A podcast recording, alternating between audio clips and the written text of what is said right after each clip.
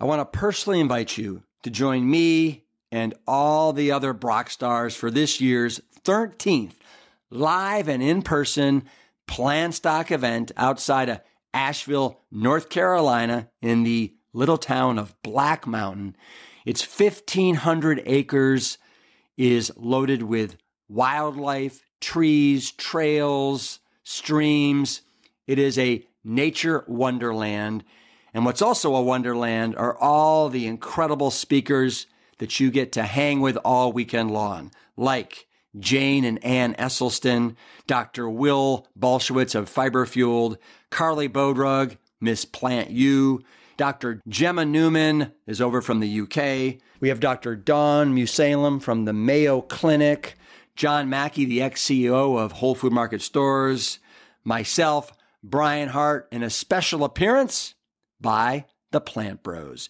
Here's the kicker all these Brock stars are there from Friday till Sunday, and they want to rub elbows with all of you, whether it's over buffets of Plant Strong fare for breakfast, lunch, and dinner, whether it's going on an afternoon hike, a swim, pickleball, frisbee golf, kickball, cornhole, dancing. We're having live music. It's all there in this fun weekend extravaganza that we affectionately call Plant Stock. Simply go to liveplantstrong.com and then click on Plant Stock 2024 and grab yourself a ticket before they sell out. See you there. Hang on to your kale because my next guest, Mr. Jesse Itzler, this is a man that not only thinks outside the box, he lives outside the box. And he is perfect for season two, where I am celebrating the heart of a hero. He is the prime example of someone who has led literally thousands of people to find their personal hero within. He is an accomplished entrepreneur. He co founded Marquis Jet, the world's largest prepaid private jet card company, which he and his partner sold to Berkshire Hathaway NetJets. He helped pioneer the coconut water craze with Zico Coconut Water, which was acquired by the Coca Cola Company. He's a former rapper on MTV, and he produced both the NBA's Emmy Award winning I Love This Game music campaign and the popular New York Knicks anthem Go New York Go. He is married to the Spanx founder, Sara Blakely. He has written two books Living with the Monks and Living with a Seal 31 Days Training with the Toughest Man on the Planet. He also is currently hosting some really unique, inspiring events, including 29029.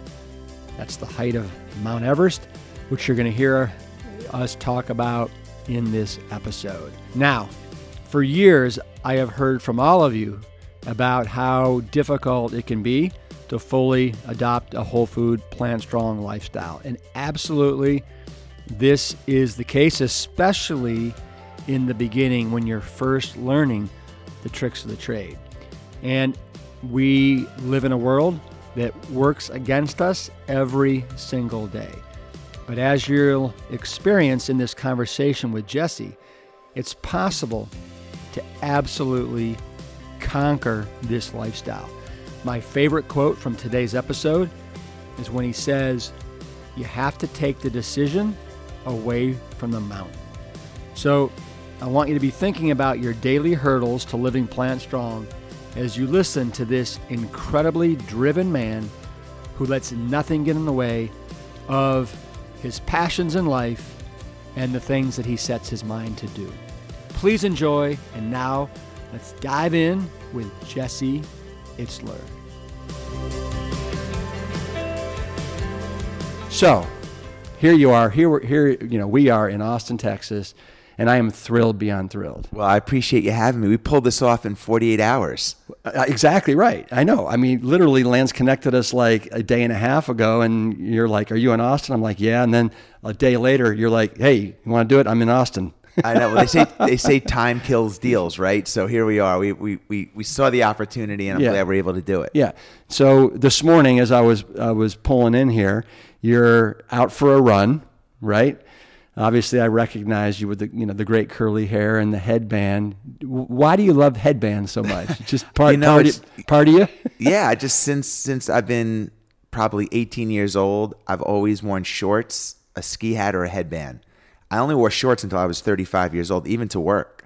And then they, they forced me. I had a private jet company called Marquis Jet, and it was it was hard to t- sell people time on a private jet when I would show up at meetings in shorts.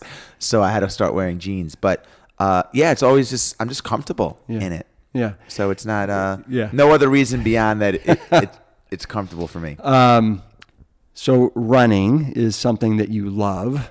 You absolutely you know adore it. You've been running for how many years now? I've been running religiously probably for 29 years. 20, yeah, since I'm 21, Okay, and you do it 22. every every morning. every morning. Every, Yeah. you're right. You don't miss a day. I, I mean, I, maybe I missed every year. I'll miss four days, five days, pretty much. Yeah.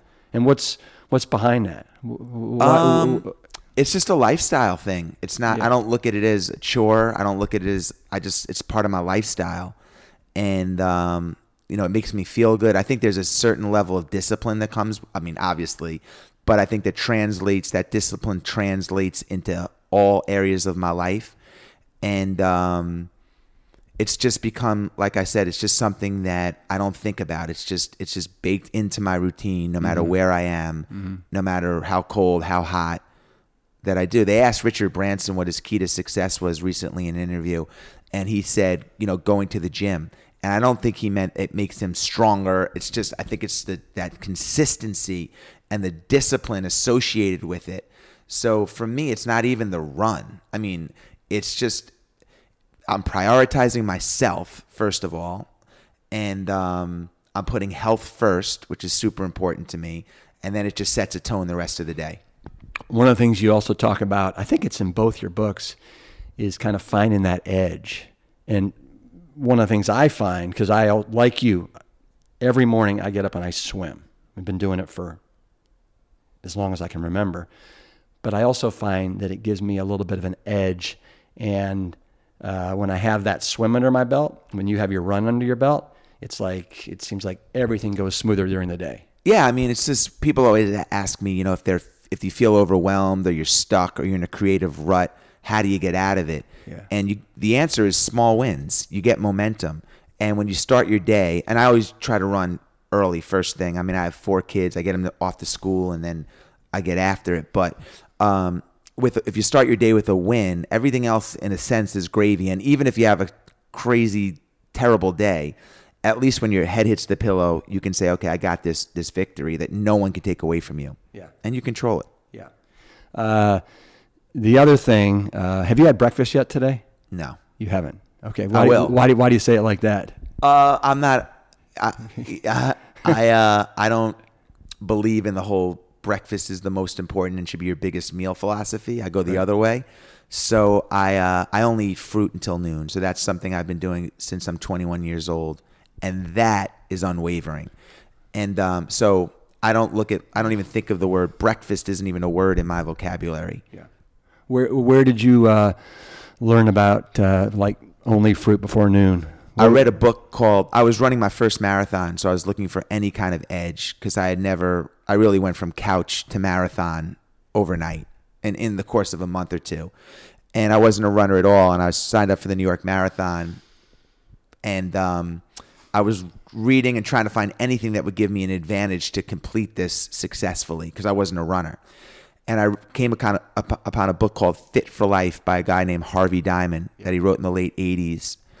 Uh, and I picked it up and I read it. And in the book, it challenged the reader to only eat fruit until noon for 10 days and then go back to your regular breakfast on day 11. So I was like, I can make a 10 day investment. So I, I did that.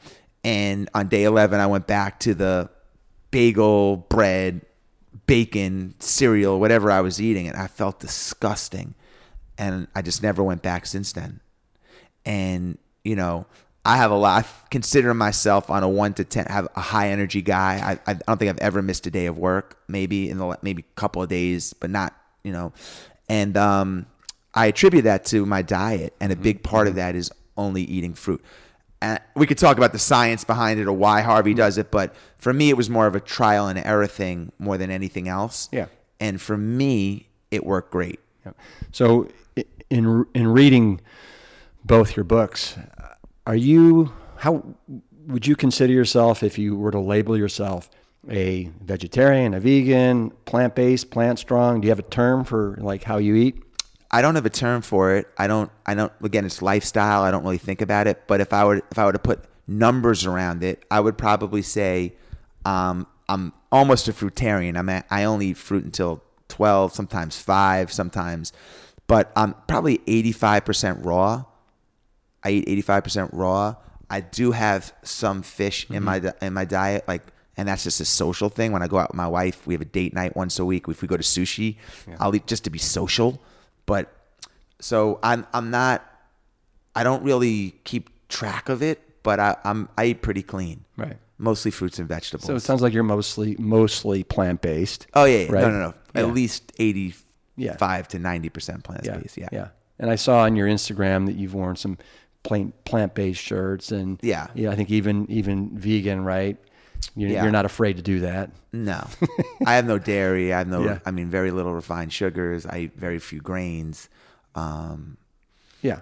yeah, And is it fair to say that for the most part, you don't care what people think? uh, a hundred percent. I wouldn't even say for the most part. No, I couldn't. No. Yeah, yeah. And that's and that's just not about what you eat. Basically, you know, what you do with your life and how you act and stuff like that. It's just again, it's just the way. It's just no one's gonna sway me from my beliefs or from what I what works for me, and I'm consistent with it. I- If I'm when I ran my hundred mile run uh, a month or two ago, it was the same thing. I woke up and I had a big bowl of fruit. Um, so it, it no matter what the circumstance, it's the same thing. right. Um, so you've you've written these two books, right? Living living with the seal, living with the monks. Um, I'm blown away with what a great writer you are. Right? I mean, um, it's it is so um, it's vivid, it's entertaining, it's informative. Uh, your you know your personality comes out in spades. Have you always loved to write? Um, going back to like you know your um, your days doing uh, what hip hop and stuff Yeah. like that. I've always loved to tell stories, and I've always cons- I've always been a good storyteller, and um, translating that into writing was a little was harder than I thought. But um, but I love to tell stories, and I have a lot of stories. I've had a lot of different. I've worn a lot of different hats in my journey. I'm 51, and I went from music to private jets to coconut water to an author to running races. So I have a lot of experiences to share, and um, so I, I tried it. I started writing Living with a Seal, just literally typing in stories. I didn't, for those that don't know that are listening, I live with a Navy SEAL. I met a guy at a race. He had broke the bones in his feet at mile 70. He basically duct taped his feet, ran another 30 miles to complete this race. And I was like, I want whatever drive this guy has, I need to teach that to my kids. I want to learn that. I need more of that in my life. I cold called him, and he ended up living with me. Five years later, I wrote a book about our journey. So I, I didn't. He didn't live with me. So let's hey, let's write a book about it. So I just started out writing things at night that were like, this was unbelievable. People, people need to know about like this. Is so the dynamic between him and my family was insane. And I just started jotting things down in my phone. That's how it started, hmm. and turning those little stories into paragraphs and then chapters, and then ultimately a book. and and the reason the reason why you even did this is because you're, you're like Jesse Itzler is constantly seeking out growth opportunities because you always want to be better, right? Yeah, I mean, And- I, I, I, Rip, I'm a, a big believer in building your life resume, Yeah. and we obsess on our traditional resume. You know, most most uh, recruiters look at someone's resume, and for six seconds, six seconds, they determine whether a, a candidate is qualified or not. And that model to me is so broken, and I feel like through your life resume, through your experiences, your adventures, I think you could land your dream job. You become more more interesting. People want to talk about like, what do you mean, Rip? You have a retreat? People come and they do yoga. Tell me about that. You become, you know, you want the people at the fire station to eat salad. Like, what? It, it, it people are, are drawn to that. And as we get older, it's really hard to to bring newness into your life. To get newness, like we have to work hard at bringing newness into our lives because most of us live in routine. Yeah. So I work really hard on creating newness. I plan out adventures every year. I have a strategy around that. Um, and it's really important to me. So this was part of same with living with the monks, part of building my life resume because when I look back, the average American lives to be 78. I hope we're not average. I hope we go to 120. Yeah. But let, let's say that you know that I'm 51. If I only have 26 or 27 summers left, how do I want to use that time? Who do I want to spend that time with? I don't want to be 78 and look back and be like, wow, I was the 80% version of myself hmm. and celebrate a life that was 80%. No way, man. I'm almost living in a manic pace. Like, you want to meet? Let's meet tomorrow, Rip. You want to go for a swim? Let's go today. Yeah. It's because I don't know when that's going to end. So you almost like, would it be fair to say that you're living every day basically like you're potentially going to die tomorrow? Well, I mean, Gandhi said it best, right? He said, learn like you're going to live forever, live like you're going to die tomorrow.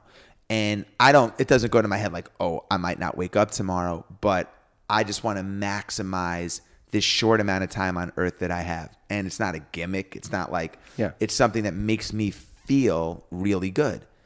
So I prioritize it. If you don't prioritize adventure, if you don't prioritize newness, you get a calendar filled up with responsibilities and appointments. And then the years go by, and the average American gains two pounds a year from 35 to 60 or something like that. Now all of a sudden you're 40, 50 pounds overweight, you're in your 60s, and you can't go back and do the things you love to do. I just climbed Mount Washington. When I got to the summit, there were no 70 year olds up there when I'm wakeboarding in my lake in the sun, there's no 70 year olds on, on, on the board. The window shrinks fast. Right. So it's important to me to build that non traditional life resume and create these opportunities, moments, and experiences. So you talk about you know building your life resume. Um, you're here in Austin right now, planning out, uh, figuring out your 29029. Uh, I think events maybe for this year and the following year. You've got some people here in in the this Airbnb with you.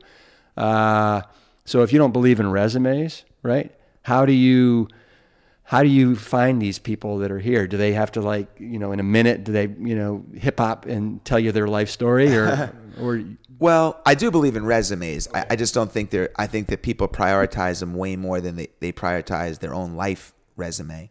Um, I, I- obviously, you have to work and, and you have to make a living. Um, yeah, I mean, I like to.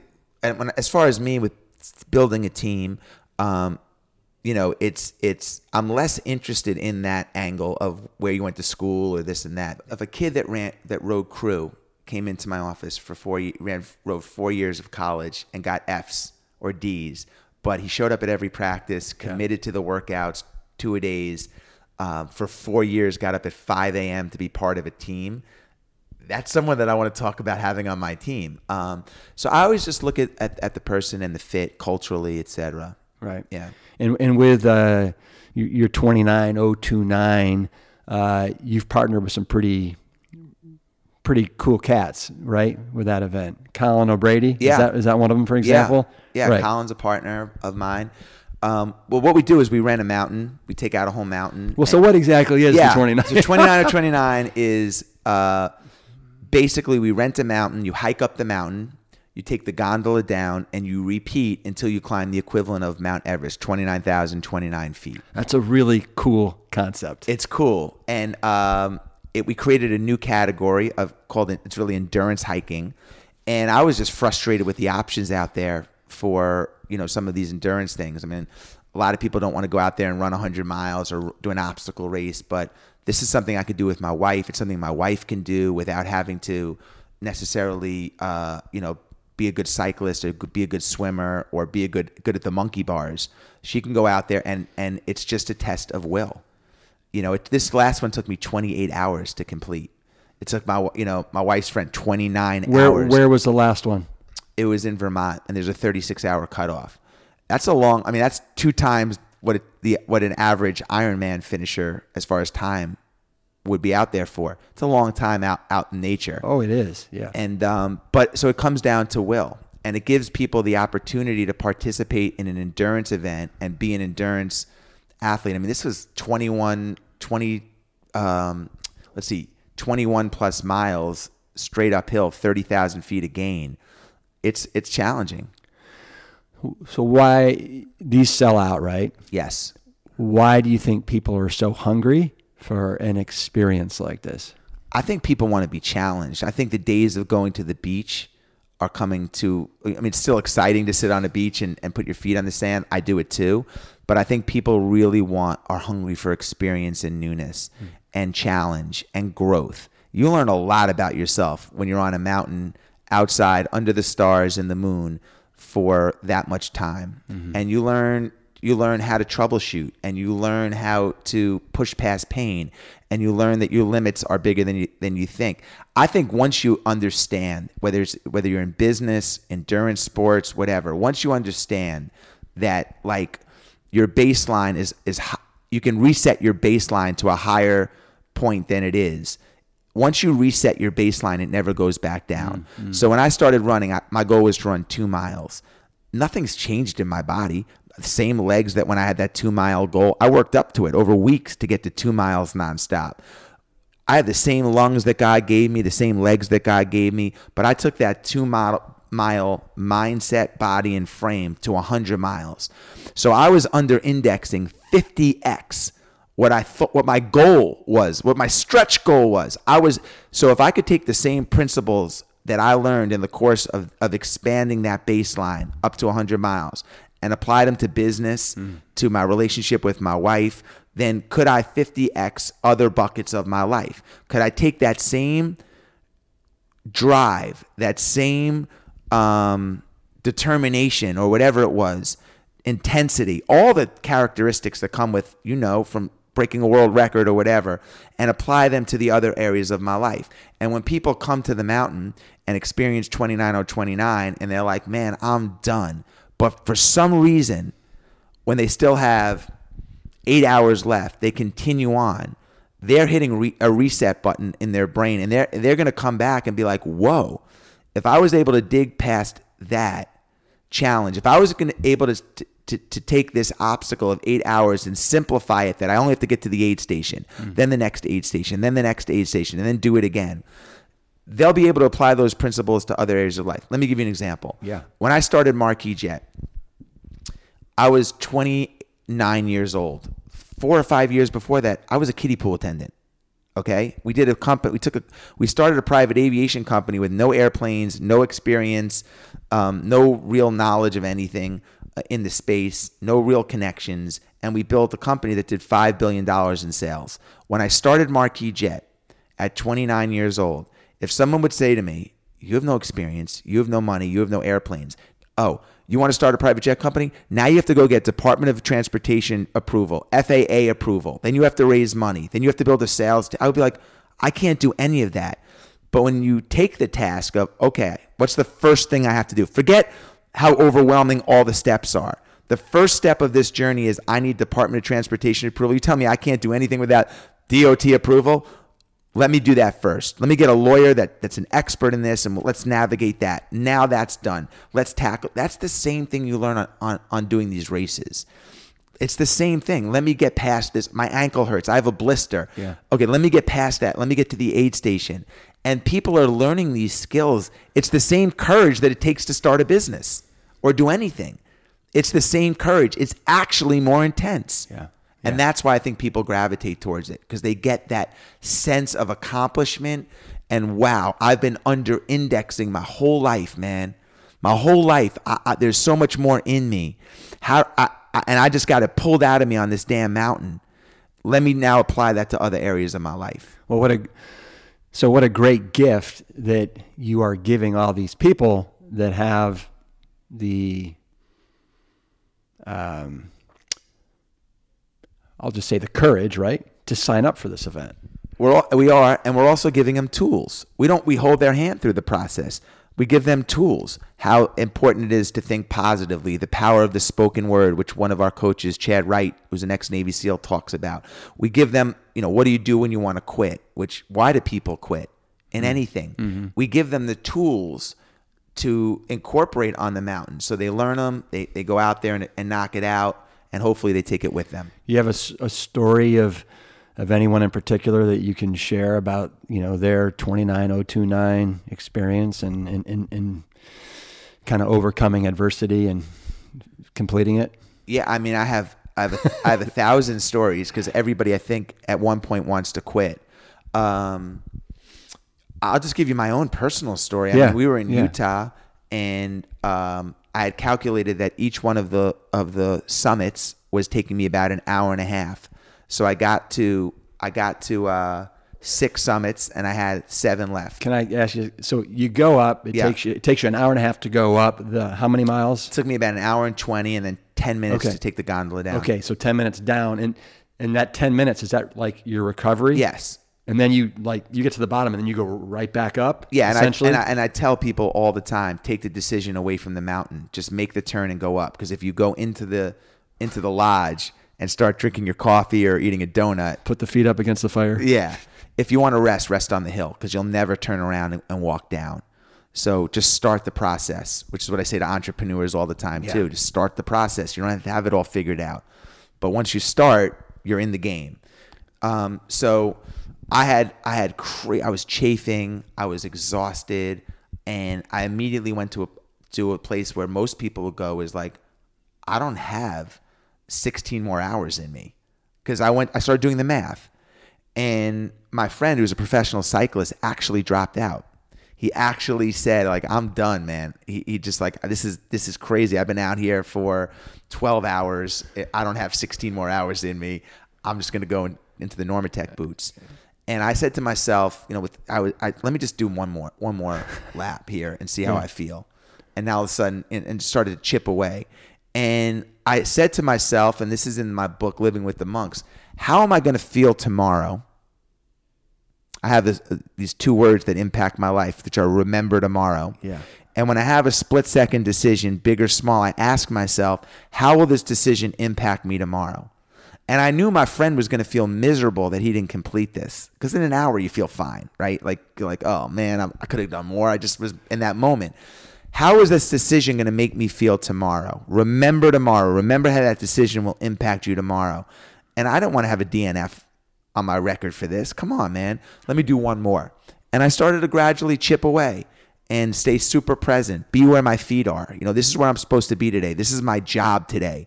This is where today is not a day for taxes or kids or this is my job for the day to finish this task.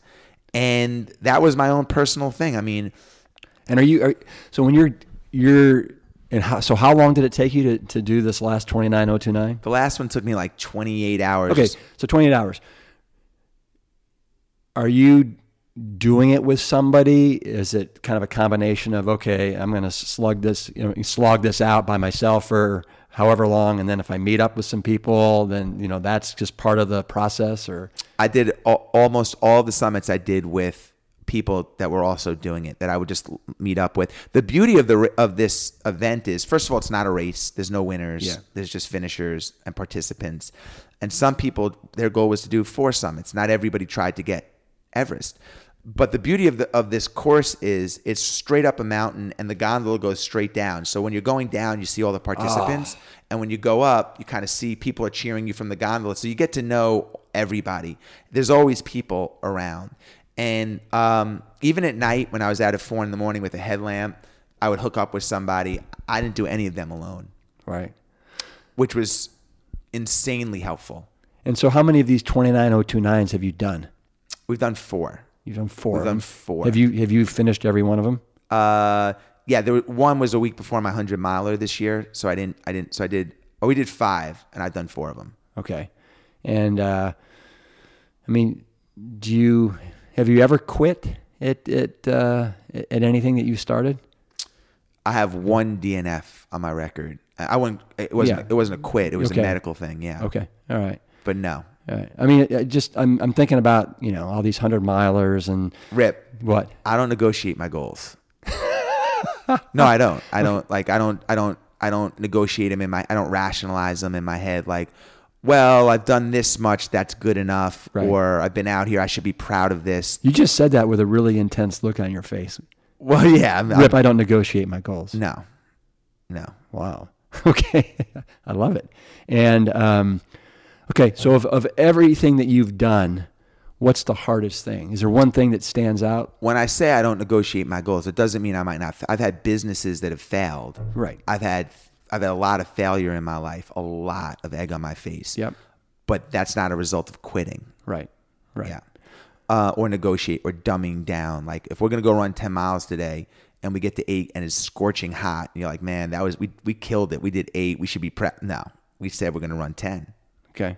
because that sets a tone of it's okay to compromise. And I, I, once you break that Yeah. trust with your brain, then your brain realizes that they, it can, there's a negotiation lever. And so let me ask you this: so so that attitude that I just saw come out of you there, is that something that's always been there? Has that been learned? Did the seal, you know, help help in, instill that in you, or that experience you had, or I think it's in all of us. I think it's been pulled out of me through different experiences in my life. It, maybe when I was younger, it was because I wanted to get the girl. So okay, I'm gonna I'm gonna run a little faster so I get noticed, or something like that, or um, work a little harder at my jump shot so so I could get the girl. Maybe it was because my I wanted to prove my dad wrong when he said I wasn't good. I mean, I, I'm just giving examples yeah, of yeah, stuff. My yeah. dad was incredibly supportive. So I think it's there's little situations that pull us out of it. And then something happened that flipped in my head that made that for me, where I was like, I don't care about the girl or my dad or whatever. I want this because I want it for me. It makes me feel good to like have those little ribbon finisher ribbons. It makes me feel good to put the silver warm blanket on at the end of a race. And once I flipped it for me, that's when the real success started coming into my life. What uh, you talk about in living with a seal, the forty percent. Uh, I think it's the forty percent rule, Mm-hmm. which I think is really applic- applicable to what you're talking about right now. Can you- That's something I did learn from the Navy's from from Goggins who lived with me, the Navy SEAL that lived with me. He would always say that when your brain says you're done, you're only at forty percent. And you know, I've learned that the way our brain is wired, the first time we experience pain or discomfort on any level, physically or even emotionally, like um, I don't want to make these email or return all these calls. I'll do them tomorrow. Our brain doesn't want us to be in pain or in discomfort. So it taps us on the shoulder and says, stop. Yeah. Most of us stop. At that point, we're probably only at 40%, is what he's saying. Like, we have so much more in our tank.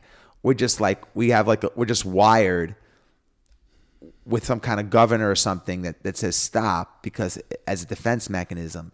And, you know, very often the difference between heroic success and going through life in routine is the ability to, to go into that reserve tank that we all have. We just don't want to access it because it's uncomfortable.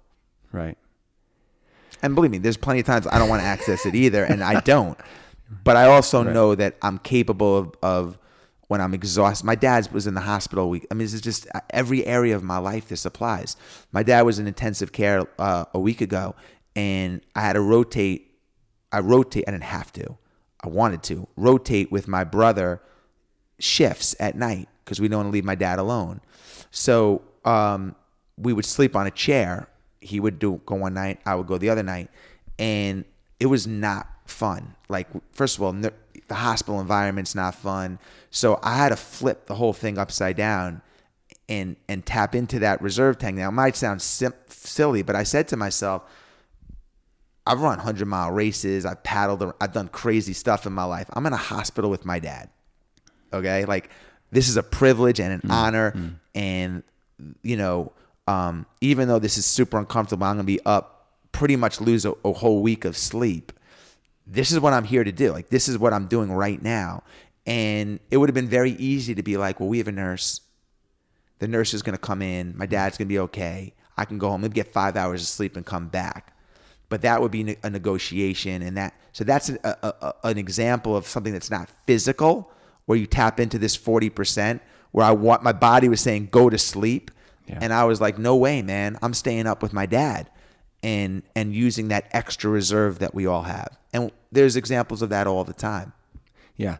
You, you, you just mentioned your, your, your dad. Is your mother still alive? Yes. Okay. Are they uh, over the top proud of, of Jesse Itzler and where you are?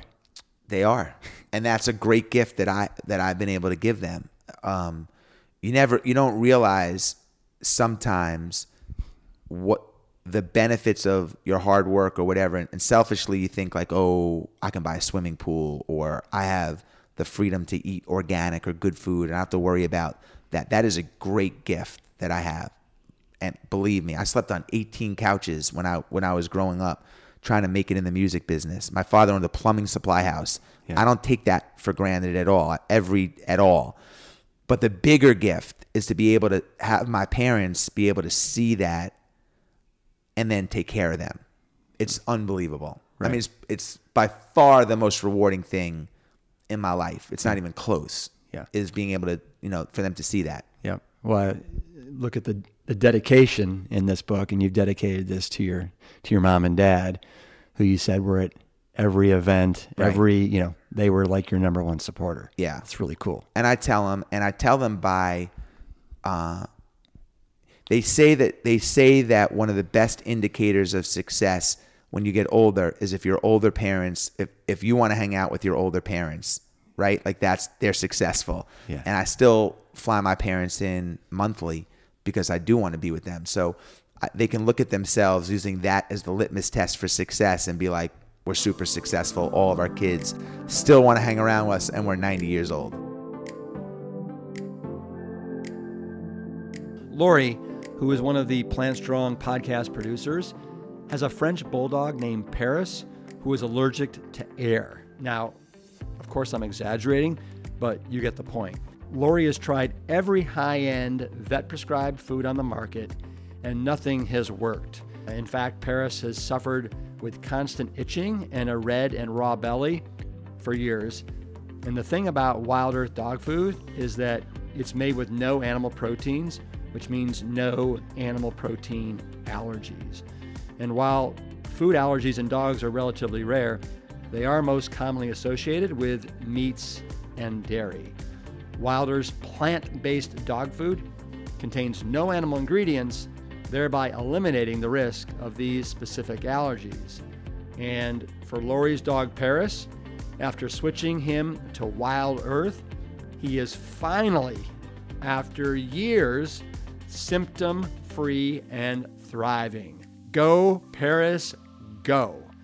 If you want to learn more about Wild Earth, visit wildearth.com or Amazon and use the code PLANTSTRONG for 40% off your first order.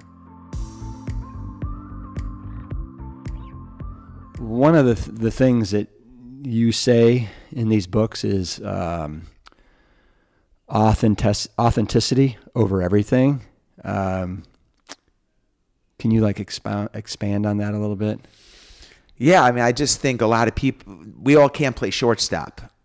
And, you know, I always believe that I just, if you're quirky, be quirky. I, be who you are. I, when we had Marquis Jet, and it, I, I don't want to tell stories about me, but it's just, it's just a natural way to explain this. I remember going to a sales meeting with somebody, and uh, she was a single mom, and she was giving the pitch to the person that she was trying to sell, um, like she was me, my partner or I, or I, and it would it sounded ridiculous, and I was like, Susan, you're a single mom, like talk about that. Go in there and be like, I had a mm-hmm. crazy day. My son, I had to get him to school. People will relate to that. Don't try to. You can't give the pitch that Kenny or I give. We're totally different. When you go in there start talking about your life so they connect with you. People buy into people, not products. They're going to buy into you. If you're quirky, be quirky. Mm. If they don't want to sell for you, then buy from you. Then you know, and so and it and it, it, started working for her in a big way. And so I just think that there's a lot of snake oil out there, and people trying to just you know regurgitate shit that they don't live or be- or mm-hmm. really even truly believe. And I just think in the long term, that's not a good business model, mm-hmm. life model. Mm-hmm. Yeah. Um, It seems to me. in everything, Rip. That's why you said, do people care? Do I care about what people think about how I eat? Right. I'm not going to change my way of what works for me or what I believe because someone says that that, that, that that's or makes fun of me. You know how many times I've been around and people have laughed at me like you're gonna have banana you, you eat ten bananas a day and like whatever and or make fun of me or, or joke around about Yeah. it. Oh, Jesse's here, give him an almond. You know, I get that all the time, just silly li- little comments or snarky comments, and um, it, it just I remain unwavering Yeah. in what what in that stuff that's no i have flaws i have vices i make mistakes but i i, I try to stay Yeah. true to my p- principles as possible I, I hear you loud and clear there. I was in probably the most hostile environment on the planet, a fire station, right? In Texas. And, uh, you know, I just let all the comments just roll off the back, right? And, uh, and then as, as I told you earlier today, you know, before, before I knew it, all the guys at the station were embracing the lifestyle and we were the only, Yeah. the, the only fire department or fire station that I know of in America that was all plant based. i always always say too like you know talking about authenticity Yeah. i always say to people like i want to see people's body of work so a lot of people can talk about this or they believe this or they've done this or hey this i'm an amazing sales guy. What have you sold? I'm an unbelievable uh what have you done? Like what's your body of work? Yeah. so i just i go by body of work. I don't go by pieces of paper what people say or tell me like what your body of work is. You know when i went out and lived with the monks i was i realized that i and i so i lived on a monastery for 15 days with eight monks that had been there for 50 years and i realized that i had neglected i'd invested so much in the physical side of my life eating clean running every day racing trainers etc but i really neglected the spiritual side. I had no i'd invested anything in the spiritual side. And part of being an entrepreneur is figuring out how to get from a to b the fastest. And I approach my life a lot like that. Like, how could I get results going from A to B the fastest? And when I thought about spirituality, I was like, well, who are the spiritual masters? Monks. Everything pointed to monks. So I'm like, all right, well, let me go. I don't really learn well reading or going to conferences. They're great, but I like to immerse myself with experts. Goggins, mon- so I'm like, let me go live with the monks. So I, I You went didn't go to Tibet. You went to New Skete. New Ski, yeah. I went to and um the so in an, so that that's how I've always kind of approached my learning and always approached the authenticity. It's like you, you pick up things from people that have mastered these skills. You're a master in, you know, your dad taught you. Your dad was a founding father of this movement, ahead of the mm-hmm. curve. And now you've embraced this lifestyle and you went from student to teacher. Yeah. And for me, I've always found that you know getting from A to B the fastest and these kind of things, and and people you know ridiculed it or made fun of it, but I I got the lessons that I needed from it. Well, uh, it's interesting. You say um, in the the monk book, you say, "I never realized how loud silence can be. I miss chaos. Chaos and noise have become the norm in my life." Um, and so that that experience, you know, you went into it and you said, "I want to become an ultra meditator." Right? What what did you become a meditator? And like, is that something that you've continued to do? Um, So I I didn't. I, I didn't let me rephrase it because I really didn't want to be an ultra meditator. Okay. And and I don't I don't meditate. I wanted to just I wanted to learn I was going a million miles an hour. Businesses, four kids, races, like I said, almost a manic pace, trying to get as much onto my plate as possible. And I was multitasking. I would have 50 things, 50 to do lists. I felt overwhelmed and I just wanted to shut it down. Instagram, Facebook, Siri, Alexa. I mean, I was just getting bombarded with information, requests, and it was just like I'm losing control of my own time, you know? And I wanted to see how people that mastered simplicity, where does the joy come from? Because like if we if we feel we can always the chaos and the loudness helps us. If we if we're overwhelmed or whatever, we put on the TV. Now CNN's blasting or the football game's blasting. It's taking us on a fantasy land journey away from the real problems and issues. So I wanted to. I didn't. I don't want to become a master at meditation. I wanted to see what makes these mm. guys tick. Mm. What? How do they slow down the clock? How do they? Where does the joy come from if they've surrendered all of the electronics and this kind of stuff? How do they approach? I just wanted to learn. And where did the joy come like, from? Well, they always say you yeah. learn from like-minded people. Surround yourself with like-minded people. And I always felt the opposite. Like-minded people do what I want to do. I, I can do that anytime. I want to go to people that like aren't like-minded, that are masters. Um, I think the biggest change for me was, uh, for one, my relationship with time changed. I've always had a unique relationship with time. We think of relationships in terms of people, um, but we don't think of relationships in terms of our relationship with money and time. And um, I have a very unique relationship with money, and I have a very unique relationship with time. And I started really realizing. I want to hear more. Well, I'll just give you an example. yeah. um, you, is your dad is alive or no? No, he. My mom and dad are alive. Eighty-four and eighty-six. They live in Ohio. They live in Cleveland, Ohio. And how often do you see them? Well, I'm pretty lucky. So they they come to every one of the events that I throw. So probably seven to eight times, seven to eight times a year. Okay, that's a lot. I mean, for for most people, if their parents live out of state, they probably see them once or twice a year. Yeah. But let's say you see your dad seven times a year, that which is amazing. Yeah. And let's say your dad lives to ninety. I hope he lives longer. Yeah. So he lives another five years. Um, you know, you want you don't have five years with your dad. You have the 30, 35 visits with your dad. And when you start to think about 30 visits, um, that's not a lot, you know? So time now that's actually kind of mind blowing when you when you when you put it in that kind of a. Well, for most people, my parents live in Florida, and I was seeing them. If you if I was seeing them once or twice a year, yeah, and they live another five years, that means I have five visits with them, not five years. 35 it's not as impactful i mean but if you think of it that yeah. way for anyone listening if you see your parents once or twice a year and they live 10 years you know that's not 10 years you're talking about 10 visits and so i started thinking in time, not in the traditional sense, but more in experience and moments. How many summers do I have left? Okay, if I live to be 80, I have 28 summers left. That's not a lot of summers. I love summers. If I I'm in 30 years from now and 28 years from now, I'm going to be 80 years old. That that is not a lot of time.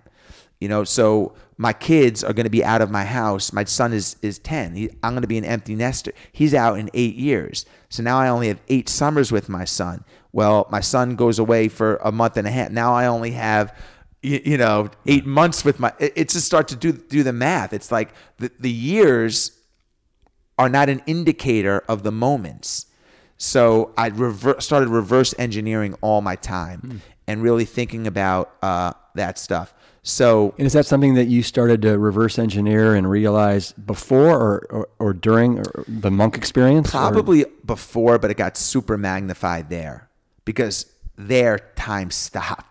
So days became like I realized that I was there for 15 days, but I felt like I was there for 15 years. Isn't and I was wild? like, how could I get 15 more years if every day felt like a year? You know, then I would have so many more days left in, in theory. So um, I'll just give you an example of how I put this into practice. So every year I, I take I do one big event. I call it a misogi. There's an old Japanese ritual called the misogi. You do something so hard one time a year that it kind of defines the year, you know, and it benefits last the other 364 days of the year. So every year I do one really big event. Last year for me it was this last man standing race and this 100 mile race. I did two of them. They were kind of like defined my year. I trained for them. They put fear in my in my soul. They were hard. That was and then every other month I take a trip. So I, call it Kevin's rule. Kevin's a police officer I'm friends with, and he does this, so I, I call it Kevin's rule. So every other month, one weekend, every eight weekends, or one day of the weekend, every eight weekends. So once every two months, I do something I normally wouldn't have done. So maybe it's a hike I want to take in, maybe it's I'm going to a museum or whatever. But if I just do those two things in 2020, I do one big monster thing on my calendar yeah. and five little mini events. That means that if I did that consistently till I'm 80, I would add 150, five a, a year, new experiences that I wouldn't have normally had to my life. That's how you build a, a life mm. resume. So I'm aware of that stuff. I'm aware that if I do just simply do five or six new things over the next 30 years, it's 150, 180 new experiences. So I've taken the principle of time and I've turned it upside down and now I've turned it into moments. So, and I schedule that shit. I put it on my calendar before the year starts so my calendar doesn't fill up with meetings. I already know in 2020 exactly what I'm doing. Hmm. I already know what my what what my big misogi is. Well, I'm between two things, and what my five things are. They're scheduled, and once they're in my calendar, they're they're there. They're it's it's non-negotiable. It's in stone. So I've already locked in a great year. I just got to follow the plan now for 2020. Right. What What are the? Can you say what are the two Misogis you're teetering between? Well, one is a thing called the Ultraman race. One is Badwater. I, I was I'm trying to think about maybe seeing if I could get the over 50 record at Badwater. oh my God, what is it? Do you know? It's 26 hours.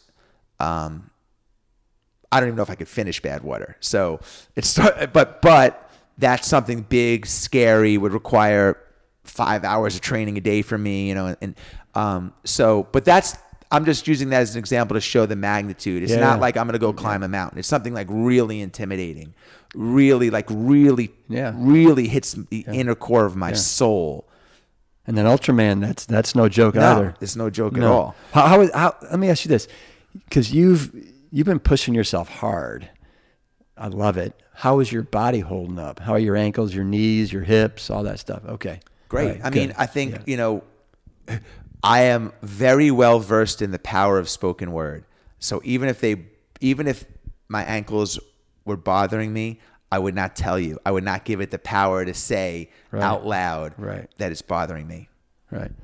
I really believe what, so. What kind of shoes do you like to wear? I like Hoka's. Like- But if I said to you, Rip, um, oh my ba- my body's broken. I've just told my body it's broken. I've literally just sent a signal Yeah. to my body that it's broken. So I work really, really hard. Like this is the number one thing probably that's happened in the last year or two for me. Um, and I work with a guy. I work with a guy named Chad Wright, who's who's really put me on this path. I am very meticulous and calculated in what I tell my body and myself. So even yesterday, I is I mean this is so funny you bring this up because this, this is like real shit. I was yawning, and I said this to my wife. Um, I was yawning, and my wife said to me a week ago, "You oh, you say that you're tired a lot," and I said, "I'm never going to say I'm tired again." and I started yawning, and I turned to her and I said, "I'm not even tired. I'm just yawning. Yeah. I'm not even tired because once I say it, I'm tired." So if you ask me how my body is, it's fantastic. Yeah, I love it. I love it. Uh, one of the things I'd, I'd love for you to touch on uh, is happiness. Um, I, I read it. I think it was Living in a Monk. You did this experiment. Uh, you were at a, you were, I think the the MC or something at an event, and you asked people to stand up if they um, their happiness factor on a scale of one to ten was I think seven Right. or, or below. And you said it was amazing how many people actually like picked seven, right? Something like that. Right. And it's like, wow, you were, I think you were surprised how many people weren't an eight, a nine, or a 10. And so, I mean, can you speak to that? It seems like people, even successful people, right? Whatever you define that as, uh, are struggling with being happy. I asked everybody in the audience to think about all the buckets of their lives their health, their weight, their finances, their job, where they live, their relationships with their kids, their parent, everything.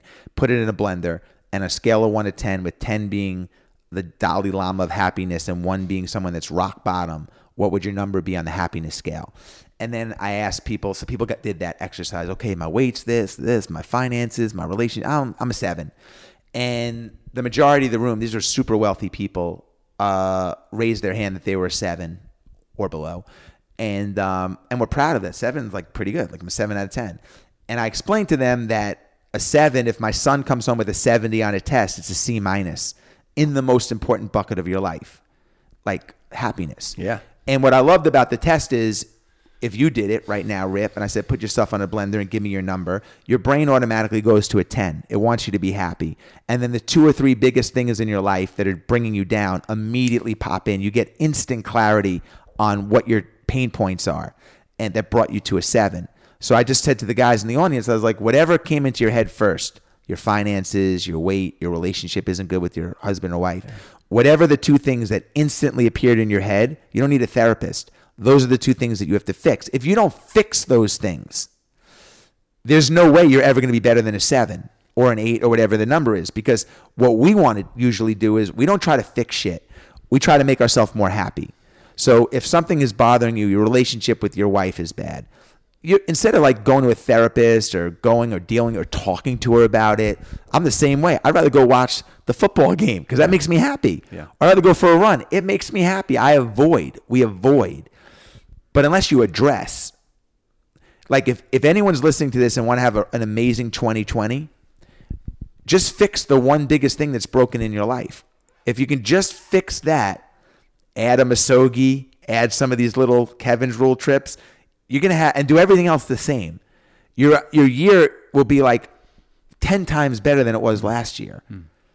But most of us, we just live in routine, man. We're used to the day to day stuff you know, our bagels and eggs, our coffee. We get up, I want to read the paper, drink my coffee, and like we go through it, and then the year's over, and you're like, well, what did I do last year? And that life resume remains the same. Mm-hmm. Mm-hmm. Um, so a lot of the people that are following the Plant Strong podcast are, are people that are they're new to the plant-based lifestyle. They're intrigued by it. Uh, they're trying to kind of find their their footing in it. Um, one of the things that you've done, I think, in both you know living with the seal and living with the monks, is trying to form some habits. And uh, I think that you know for for people to be successful with this, it's important to kind of find habits, find process processes that they can like um, hang on to. Um, do you have any suggestions when it comes to like a process or habits? Well, what I do is I just try to add one winning habit in a month to my routine. So in 2020, we're talking here in December. I don't know when this will air, but we're yeah. in December. Um, if you simply just added one winning habit to your, again, if you did nothing new but added one winning habit to your routine every month, so at the end of the year you had 12 winning habits, that would be an amazing accomplishment. So in 2019, for me, it was like, okay, I don't drink enough water. I'm going to drink 100 ounces of water a day in January. February, I'm going to drink water and I'm never going to be late to another meeting. March, I'm going to drink water, never be late to another. I'm going to add 10 minute meditation practice to my life. You know, you start to add these little habits, and they don't have to be big. They don't have to be time consuming. They could be promises to yourself. But uh, I'm going to put my kids to bed, whatever. At the end of the year, if you look back and you're like, whoa, I've added these things to my routine that have made my life better, that's great. Most of us don't do that. Hmm. Most of like, did you add any new habits last year? Probably not. You know, most 99% of the people listening probably would say, no, I'm doing the same thing I've been doing. You're going to get the same results. So again, it's taking inventory and adding winning behaviors to your lifestyle. Yeah. I know I so do you after the you know living with the monks do you try and like sit still for 10 minutes a day or do anything like that like can i give you an example sure like this morning i woke up like six o'clock and i'm lying in bed and i'm can can i lie in bed and meditate or do you have to be sitting in a certain position and you know you know doing this with your fingers uh, or yeah. or because well, I'm not a meditation expert. Um, my form of meditation comes from running. Yeah. So I take, I think I don't necessarily. Obviously, there's a lot of benefits to meditation. I I think it's super important to spend time alone. Yeah. And to get the only way to be in tune with your gut, like before marketing, there was something called instincts. Marketing is impacted instincts. That's why people eat meat and dairy, and people have been convinced that this is better for you or you know milk does the body good. I mean there's billions of dollars that push these narratives around. You need you know you need meat to be strong and you need milk for your bones. You're not your bones are going to break if you don't get the calcium from cow milk. Or like what? Who the fuck came up with that? so, Yeah. you know, the only way to be in tune with your gut over the marketing is to spend time alone, whether that's meditation, running, sitting in a steam room, going for a walk. So, my form of meditation has always been running. I don't listen to music, that's my time to think. And I make sure to take at least two to three hours a day for myself, cumulatively. Right. You call that the three hour rule, Yes. right? Smart. I've been doing that since I'm 21 without even knowing it. Wow. So, and that could look like a 15 minute um, walk. It could be like Hmm. reading, do, d- it could- sitting in a steam, doing nothing. But that's my time, and I'm really, it's Yeah. really important. And another thing I think is is brilliant that I you know read about was you figured out how much you personally figured out how much time you spend watching football games, and you're like, oh my god, it's thirty seven thousand hours over a certain period. You know, that's like three years, and you're like, you know what? Screw that. You know, I got I got I got four kids. I got you know an amazing wife, and uh, because as you evolve, your your life system has to evolve. So when I'm single and four and and 35 years old, I can afford to watch football games and eat dinner at 11 o'clock. And and but when I have four kids and responsibility, I don't have a 24 hour day. Everybody's like, there's 24 hours in a day. I'm like, no, there's not. I have a 21 hour day because three of the hours I take my kids to carpooling, get them ready for school, pick them up, put them to bed. I have 21 hours in the day. I don't have 24 hours. And those 21 hours have to be way more efficient if I want to get as much done as I did when I had 24 hours. So my life system has to change. So that means less TV, saying no to things that don't move the needle in the most important buckets of my life. And so you start to redo your thing. If you don't do that, it's a recipe for disaster. So you have to evolve as you get older. Your system has to evolve. Uh, you, my man, have filled up your plate like nobody's business, and it's a beautiful thing. You're an inspiration for for so many people, and I want to thank you for. Um, you know, hopefully this will be the first of many times that you and I get together. I appreciate it. Thanks for having me, for coming out here. Yep. And uh, I'm glad we connected. Now we're connected. Peace, Engine Two. Love Keep it. it playing strong. And just like that, my time with Jesse came to a close, and he was off running to his next purpose driven endeavor. I was thoroughly impressed with his energy and his intensity with which he lives his life.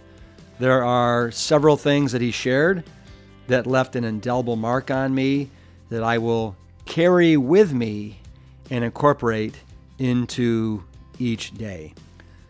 I want to thank you so much for listening, and I would encourage you to tune in next week as I sit down with Robby Barbaro. He's one of the founders of Mastering Diabetes, and he is one of the up and coming stars in the plant based movement. Uh, and it's very timely that somebody like Robby has come along. As of 2015, 30.3 million people in the United States, or 9.4% of the population, had diabetes. More than one in four of them did not know that they had the disease, and diabetes affects one in four people over the age of 65. And about 90 to 95% of cases in adults are type 2 diabetes. The latest statistics show that close to 50% of America is now considered either diabetic or pre diabetic.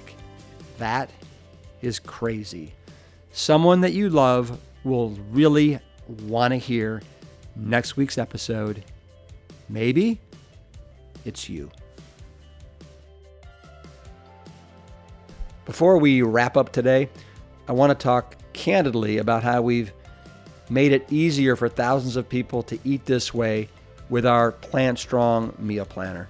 We know that making a big change can seem overwhelming, and it isn't easy coming up with new menus week over week over week, or to get inspired while learning to cook a new way. To help inspire you, we've created a simple and inexpensive solution in our Plant Strong meal planner. It's filled with hundreds of recipes, and we are adding more all the time. And it has the really, really savvy ability to customize your menus around your individual preferences, your household size, and any allergens or dislikes you have. Pretty darn trick. And the meal planner, it's staffed seven days a week with the absolutely friendliest Engine 2 coaches who will help you answer any and all of your questions. I would invite you to visit mealplanner.plantstrong.com. It's just a buck 90 a week when you sign up for a year, and you can save $10 off the annual plan with the code PlantStrong. I look forward to hearing what recipes you and your family love. And finally, I want to encourage you to support our family's 501c3 public charity, the Esselstyn Foundation. We partner with existing nonprofits to make sure that the transformational power of the whole food, plant strong lifestyle is available to everyone, no matter what your background or financial situation. All of our programming is offered free of cost. If you want to find out more, go to esselstynfamilyfoundation.org and know that all donations are tax deductible. Thank you for listening and subscribing to our show. I want you to know that we read each and every one of your reviews and we appreciate each and every one. If you want to learn more about this season or today's guests and sponsors, please visit plantstrongpodcast.com. The Plant Strong podcast team includes Scott Badasil, Lori Kordowich, Amy Mackey, Patrick Gavin, Wade Clark, and Carrie Barrett. I want to thank my parents, Dr. Caldwell B. Esselstyn Jr. and Ann Crile Esselstyn, for creating a legacy that will be carried on for generations and being willing to go against the current and trudge upstream to the causation.